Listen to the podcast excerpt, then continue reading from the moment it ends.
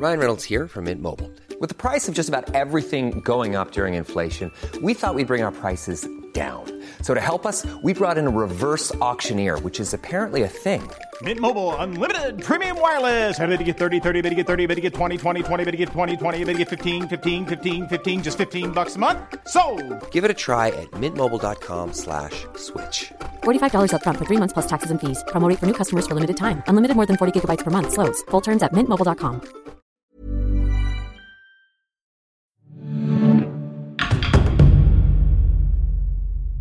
A jewel in the desert, A round city full of merchants, rulers, and scholars. the great minds of the Abbasid Empire. This is Figures of Baghdad. Hello, fellow travellers. Welcome to Figures of Baghdad. I'm Deana. And I'm Ali. You know, Ali, I've loved hanging out with all the scholars, but I'm sort of missing the juicy politics, especially after all the drama of the war of the two brothers. How about this, Deana? Let's visit in with the Khalifs and see what they've been up to since we last saw them. Yes, let's visit the palace. Who's the Khalif now? Well, here's the issue. We first have to decide which palace. Ooh, good point. We have the splendid palaces the Palace of the Golden Gate or the Palace of Eternity. And by this time in the 9th century, there were even more. You see, after the war with the two brothers, something had shifted in the Abbasid Empire. Al Ma'mun stabilized the empire after the civil war and had re established the caliphate, but things were different now. The Abbasids were a powerful family still, but they had to manage even more factions. And that would become a major challenge for them. So after Al Ma'mun dies unexpectedly, his younger brother Al Mutasim becomes Khalif, and he does something extraordinary. He builds a new capital. Wait, wait, wait. But what about Baghdad? What about its symbolism, its location, and its history? That's literally like a president deciding to build a new capital instead of DC, or a prime minister deciding a new capital instead of London. That was kind of the problem. Baghdad had too much history. Mutasim wanted a clean break, somewhere he could consolidate power for himself. So he moved a little north by about 60 miles or so and established Samarra in 836 CE. Ah, so close enough to Baghdad that he could travel there, but somewhere completely his own that was still connected to the round city.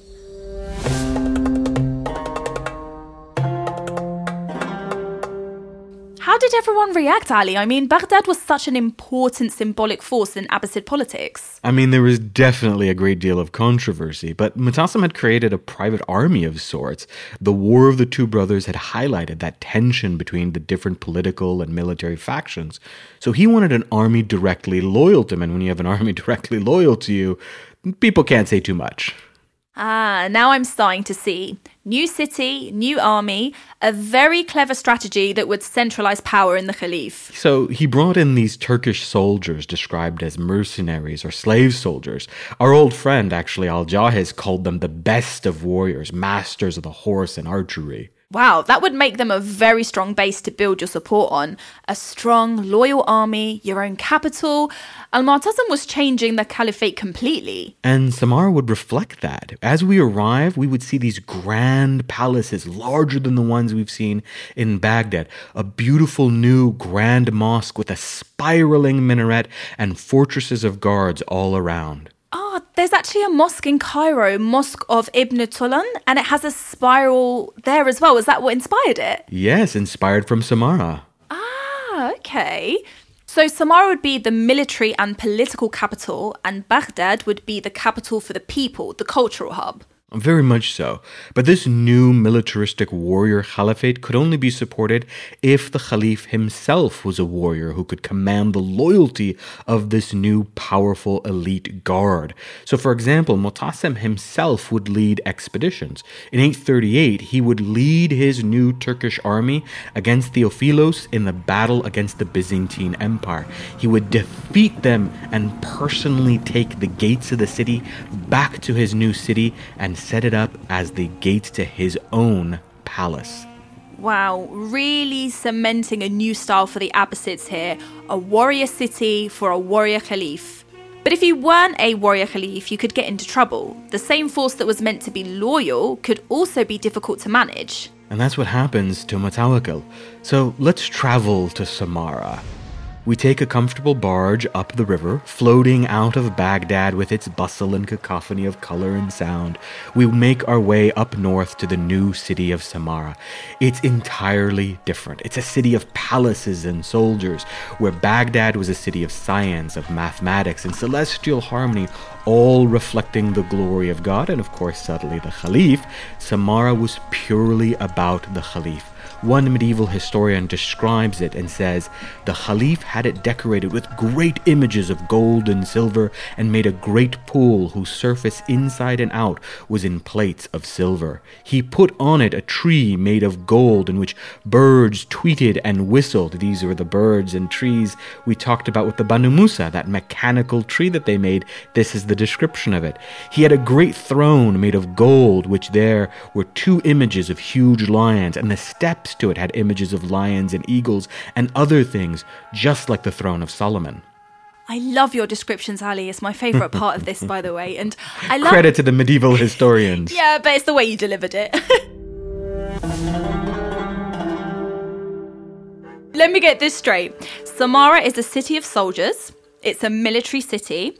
It's a city that completely centers the Caliph and a city that's separate from the population of Baghdad, separated by a wall of soldiers. And I mean, think about what that means when the palace is surrounded by military garrisons. Under Mutasim, it was a symbol of how powerful the Caliph was. Under Mutawakkil, it would be a threat to the Caliph himself is a real shift from what we've discussed about everything being accessible, like mm-hmm. the palace or the House of Wisdom, and I can already see where this is headed. I'm assuming Mutawakkil is a very different sort of Khalif than his father. Yeah, where Mutasim was a warrior Khalif, Al Mutawakkil was an artsy Khalif. After his brother died, he was appointed by several powerful members of Samarra's court, and he immediately began ousting those figures probably not a good idea to take on powerful figures right in the beginning of your reign it sounds like a really good way to make enemies. I mean, we talked about the difference between smart management mm-hmm. and bad management. Don't change things too quickly. True, but Al Mutawakkil had some grudges to settle. In fact, there was this advisor, Ibn al Zayd, who he had come to and asked for help, and Ibn al Zayd had publicly embarrassed him. So Mutawakkil waited, keeping those hate fires burning until he became Khalif, and then he stripped him of all his possessions, threw him in jail jail and kept him alive for days until he died from lack of sleep. Oh, now that is a dish best served cold. Maybe not a good idea, though, to piss off someone who's eventually going to be a ruler? Never a wise idea, but I mean, it really speaks to Mutawakkil's insecure position also. He did not command the same loyalty of others. Only a year later, he would do the same thing to Ittakh, the head of the guard. In 848, the head of the Turkish guard would be forced to go on pilgrimage and once there, all his property would be confiscated. So when Ittakh returns, it's easy to execute him.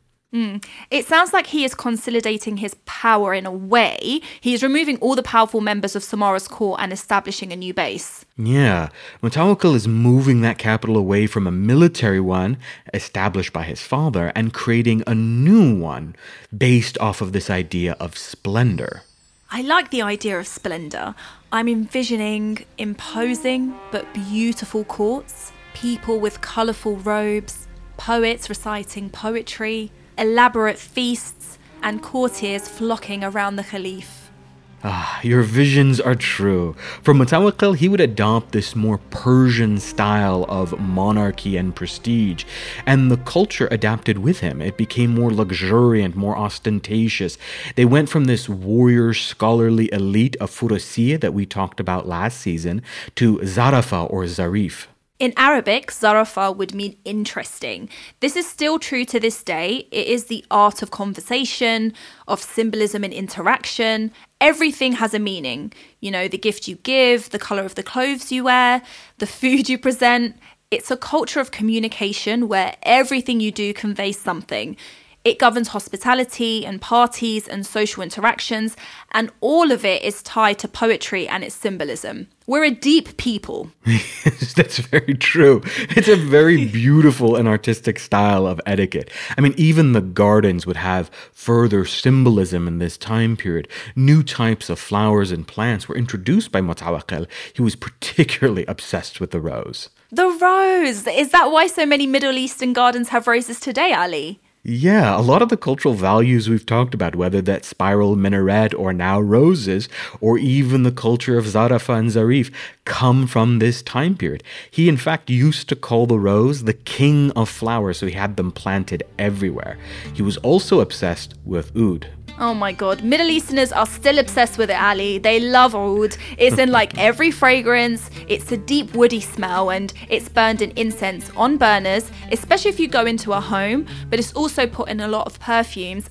And it's super expensive. Yeah, I think it's called black gold or something like that, right? Correct. Yeah, that's Yeah. right. So Al Mutawakkil actually heard about this scent that was so heavenly, and so he sends his envoy all the way to India to go and get some for him. That's passion right there. it really is. Go to India and get me some perfume. I know, right? If only, I mean, we can do that now online shopping, right?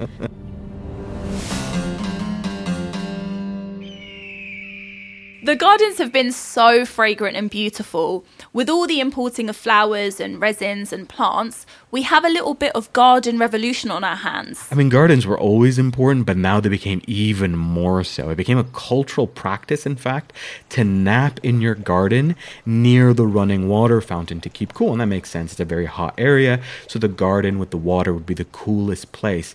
There was a, a very famous poet, Ibrahim al Musali, who would nap in this garden where two jinn in the form of cats would come and teach him poetry. But they warned him that if he ever taught his poetry to anyone else, they would turn those people into cats.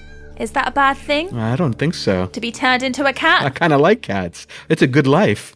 I was just going to say they have a very sweet life.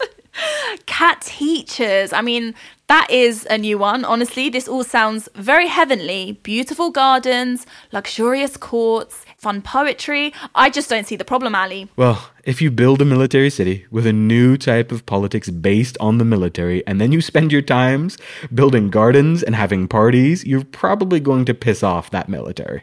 And in a city like Samarra, you are literally surrounded by the new soldiers you've elevated. Garrisons all around, but I have to ask Ali, why were they so annoyed that he was enjoying his time in the gardens? Well, they wanted war. They're soldiers. They wanted more action. Because if they get action, they get booty, they get treasure, they get gold. And that was Mutawakkil's undoing. One night, when he had gathered with his close friends, he was drinking and eating. His own Turkish guards decided that they were going to bring him to an end. They wanted a new Khalif, a warrior Khalif that would lead them into battle and bring them new wealth. So, in the dead of the night, when the Khalif had been just a little drunk, having just a little bit too much wine, they snuck into the palace. They were the guards who were going to question them. Led by Bugha the ox, they march into the Caliph's throne room. The Caliph's friends throw themselves over the Caliph in order to protect him, but they swing with their swords, killing them first. Then they strike at the Caliph. For the first time, the white robes of the Caliph would be stained with blood. The murder of a Khalif. Khalifs have been killed before, but this seems very different, Ali. Your own troops turning on you. It also really makes clear how powerful the Turkish soldiers were at that time. Even if Mu'tasim and Mutawakkil were trying to consolidate the power of the Khalif again, the Abbasids were very different. They are not as powerful as they once were. It's a completely different political landscape. The death of Mutawakkil would usher in the anarchy in Samarra. After that, there would be a massive succession crisis between Al Muntasir on one side and Al Mutaz on the other side. So even though Al-Ma'mun stabilized the empire in his lifetime and his successor Mu'tasim consolidated the power for a brief time, the fractures were too big. Things had changed too much.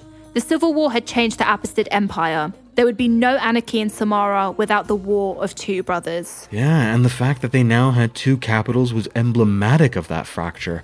Baghdad would continue on, the Abbasids would continue on. They would still be a powerful empire, but something had changed. Their power was waning. The politics of this time period is so fraught. From civil wars between brothers to rebellion from your own troops to even competing capitals, Mutawakkil's cultural innovations couldn't stem the changing politics. What a fascinating time with fascinating people. And we have so many more cool people to visit that you will encounter in the game. Thank you for all coming along. I'm Deana. And I'm Ali. This is a Ubisoft podcast produced by Paradiso Media. Be sure to subscribe to the Echoes of History podcast so you don't miss the next episode of Figures of Baghdad. See you next time, fellow travelers. Hi guys, Ali here. Before we go, I just want to give a shout out to Daniel Bolelli at History on Fire. History on Fire is a long form, award winning podcast. Each episode is a deep dive into the larger than life characters and some of the most emotionally intense moments in human experience. If you like your history to be accurate, but also enjoyable and epic, check out History on Fire wherever you listen to podcasts.